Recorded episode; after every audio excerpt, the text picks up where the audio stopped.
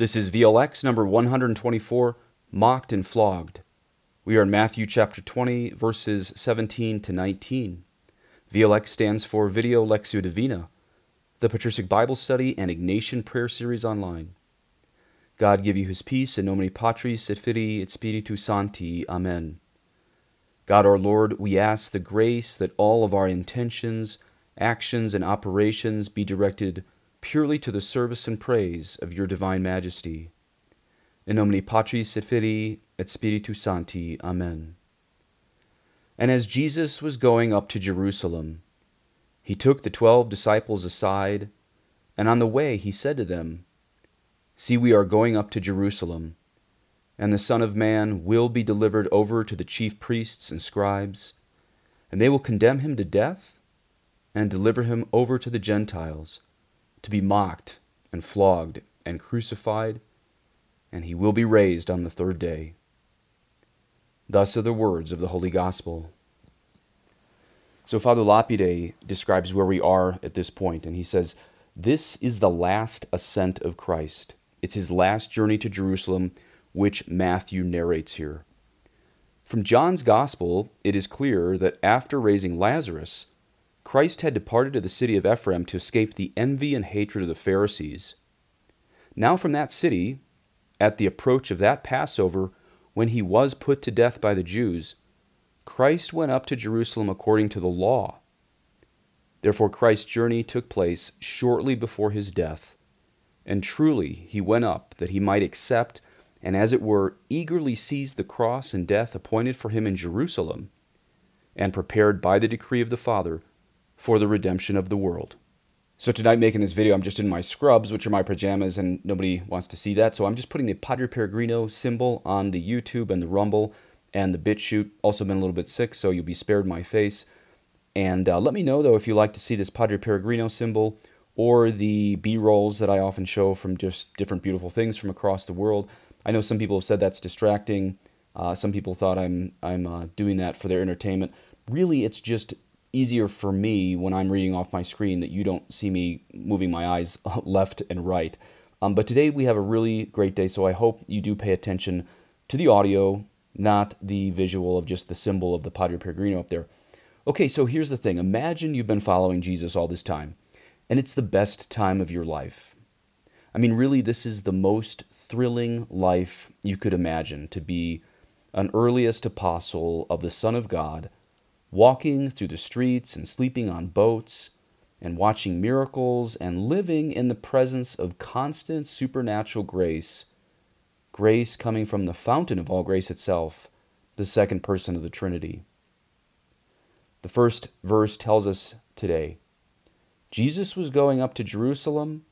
He took the twelve disciples aside, and on his way he said to them, See, we are going up to Jerusalem. Okay, so far so good. So imagine yourself as an apostle. Yes, you're poor and tired, but you're in a very popular group with this rab- rabbi traveling to the most important city of your people, the city of David, that is Jerusalem, and you are with the most popular group in all of Israel now. Not kidding. You left everything to follow him, but it's a thrill. Because this rabbi named Jesus, because he's healing lepers, he's kicking out demons with immediate effect. He's putting the Pharisees in their place. He is departing a divine wisdom that no one has ever heard. People who are paralyzed are literally jumping up. Even the dead are being raised. So, again, this had to be the most popular group of do gooders ever going through Israel. I know that might sound like the Protestant movies I always rip on saying something like that, but you really have to understand the power and excitement of being one of these early apostles before Jesus was arrested really cannot be overestimated. Christ had this cloud of grace that immediately changed people that these silly Protestant movies can't grasp because they have no sense of ascetical theology. But this cloud of grace would have just changed everyone, for better or for worse. Obviously, most people converted. At this point, it's true that everything Christ did in front of these apostles was th- thrilling for them.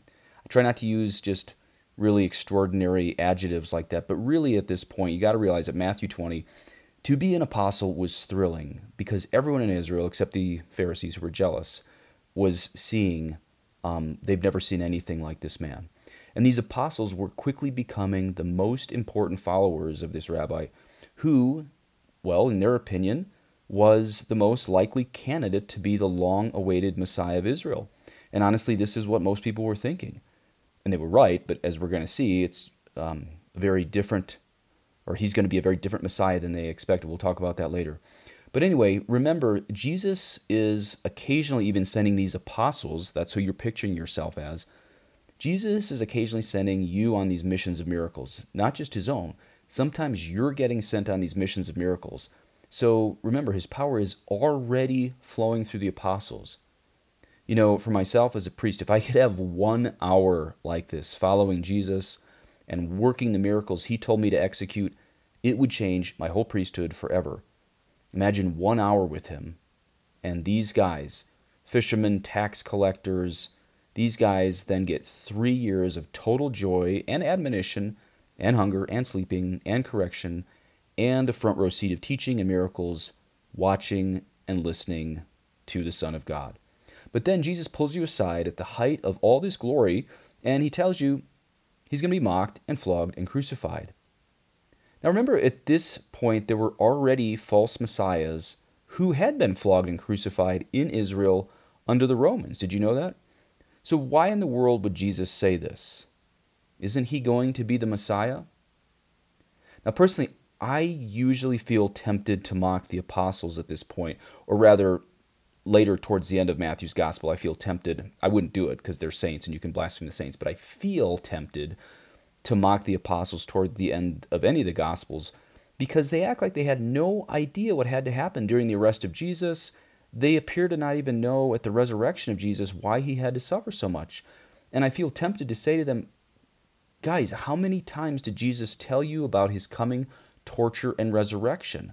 And you still didn't get it until Pentecost? Or I guess it was a bit before Pentecost, but did they forget? Did they not believe? I think the not believe thing is probably more likely. But let's grant, grant them some slack. We're going to get to why in a minute, switch gears for a second, and then we're going to come back to this. The Senate here in the United States is now voting on bringing into federal law that any two individuals can get married federal law, any two individuals. And a lay friend texted me this article on Yahoo News explaining this, and he said he believes we're coming to the point that any opposition to this from clergy could land priests in jail. So we're going to shift gears on the imaginative way, but still using the imaginative way. Imagine a priest friend of yours said to you how he would one day preach a sermon at your local parish on marriage, being between a man and woman, and then the police would come and arrest him, and then he would be tortured and killed. And this priest tells you exactly how it happens. I don't mean he says this is a possibility.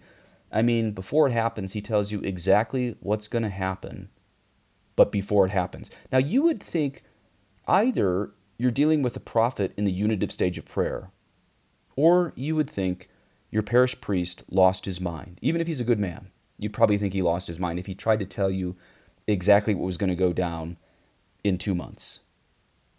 You know, even if you realize persecution is coming for those who teach marriage is only between a man and a woman, you would still think your parish priest lost his mind, especially if he brought this up at the height of his ministry when he was popular and doing really well. Or perhaps you would not want to believe it. And guess what? I wouldn't blame you.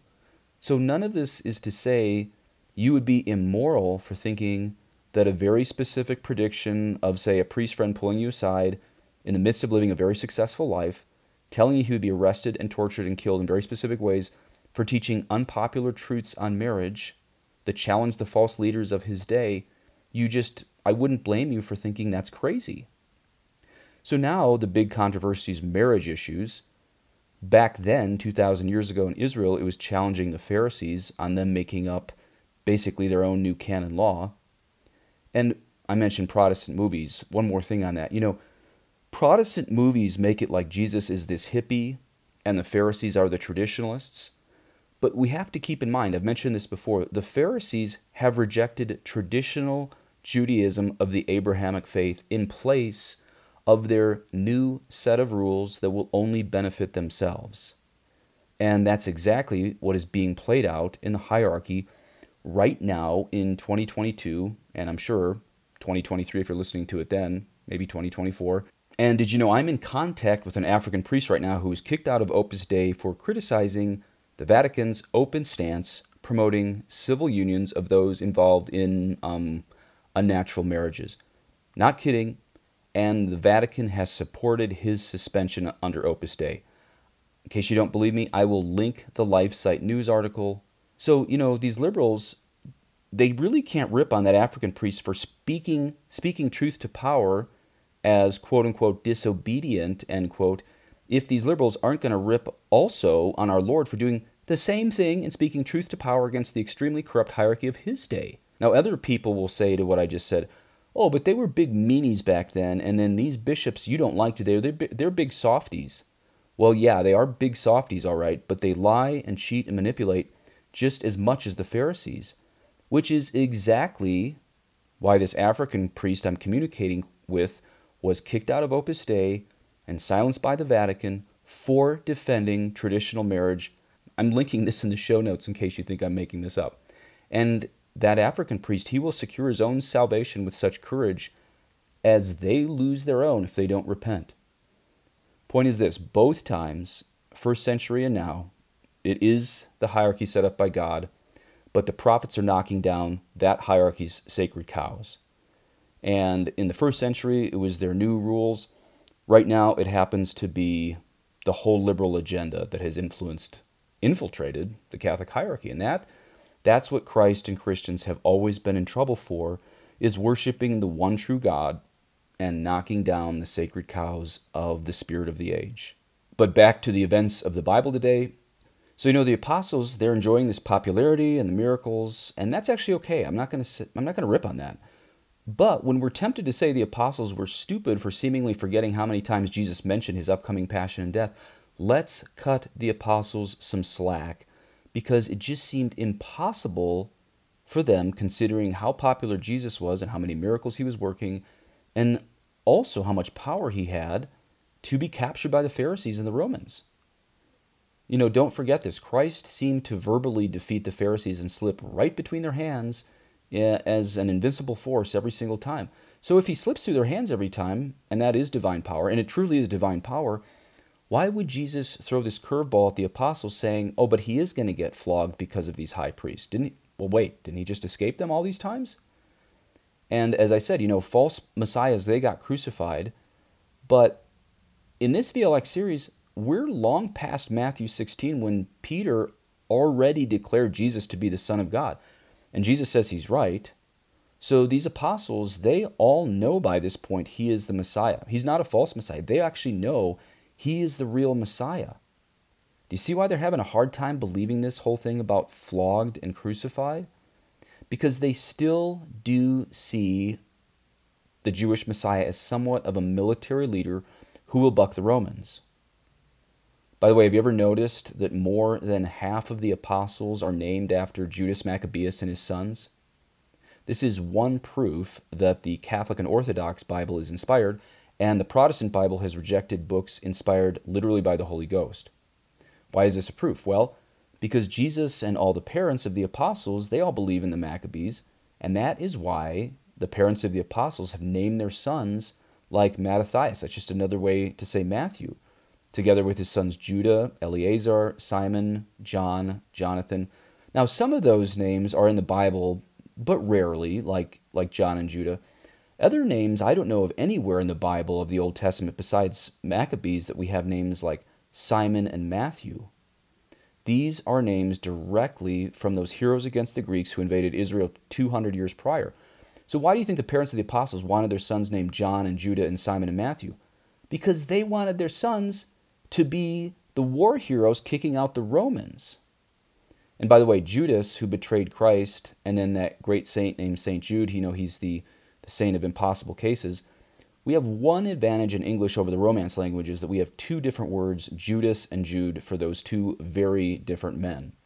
But the Greek word for that, Judas, that has the same name for the saint apostle and the sinner apostle, and so does the Spanish, like the holy San Judas Tadeo, versus the wicked Judas Iscariote. But notice in Spanish, both are Judas. It's kind of nice that we have St. Jude in English and then we call the other guy uh, Judas Iscariot. But the point I want to make is that the parents of the apostles knew Judas Maccabeus tried to free Israel from the Greeks. They knew it was inspired books of the Old Testament. They didn't call it the Old Testament then, but they knew it was inspired. They wanted their hero sons freeing Israel from Rome by this point, 200 years after the Greeks, because the, the Romans had invaded by this point. So they named their sons after that. And again, this is why more than half of the apostles are named after the Maccabees. So it's just one of a dozen proofs that the Maccabees is inspired books of the Bible. And you can't say those are Old Testament names everywhere because, again, I don't know of Simons and Matthews anywhere except First Maccabees. Anyway, back to the text. So the apostles know the Messiah will free Israel. So when he says he will be mocked and flogged and crucified, they probably just want to believe this is the one thing Jesus got wrong up to that point. I don't mean that blasphemously. They knew he was right about everything. Maybe they just hoped this was the one thing he got wrong. Because why wouldn't you hope that for a friend? Of course you would. But the Greek has really serious words here in this last verse of today, Matthew chapter 20, verse 19. empaixai is to ridicule, to make fun of, to mock, to deceive, or to trick. I'm going to give you three verbs Christ says is going to happen to him in the negative and one positive verb. But here's the three negative words empaixai is to ridicule, to make fun of, to mock, to deceive, to trick. Mastigosai is to whip, to flog, to scourge, or to punish. This is what Christ is predicting is going to happen to him. Again, mastigosai means to whip, to flog, to scourge, to punish. Then we have this word staurosai. We're going to see a lot of that in the last few chapters of Matthew. Staurosai means to crucify a very specific Roman torture that will lead to death, one way or the other. Now, if I heard these verbs, whatever the Aramaic translation of these three verbs was, I would not want to believe this if I loved Jesus as much as the apostles did. In fact, I wouldn't want to believe this if I loved Israel as much as the apostles did, because they knew Israel needed this Messiah named Jesus to free it from the powers of darkness. Ah, but that is where the last few words of today are so important. I've only read them once up to this point, but this is it. The Son of Man will be delivered over to the chief priests and scribes, and they will condemn him to death and deliver him over to the Gentiles to be mocked and flogged and crucified, and he will be raised on the third day. Did you hear those last three words? All of that mocking and flogging and crucifixion has to be heard in light of the fact that Christ will raise himself by his own power. What does this have to do with the powers of darkness? Well, at this point, the apostles only think of the powers of darkness that they need to be freed of from, rather, freed from with all of Israel, as the Roman Empire and maybe the bad Jewish hierarchy. And they're not totally wrong. But they miss the fact that the bigger enemy is demons and sin. More specifically, de- demons leading man to sin. And that is what the passion and death of Jesus will free the apostles and all of Israel who listens, and any Gentiles who listens, who believes in Jesus, that is the slavery they will be saved from. Think of what we say in the Mass, both the Old Mass and the New Mass. In English, we hear, It is in dying that He has destroyed our death, and it is in rising that He has restored our life. That is why Christ must be mocked and flogged and crucified and then raise himself by his own power from the dead, not just to free us from sin, but to free us from sinning. Not just to free us from some juridical imputation, but to free us from the demons that seem to make us sin. They do lead us to sin. And we obey them when we don't have the power of the blood of Jesus. Christ is the freedom fighter of our lives, but it's not against humans. It's against those demons that want to drag us to hell. And if we carry our cross, Christ frees us from those demons and brings us to the new and eternal Jerusalem forever with him. Please say in Our Father for me, et benedictio Dei omnipotentis, Patris et et Spiritus Sancti descendet super vos et manet semper. Amen.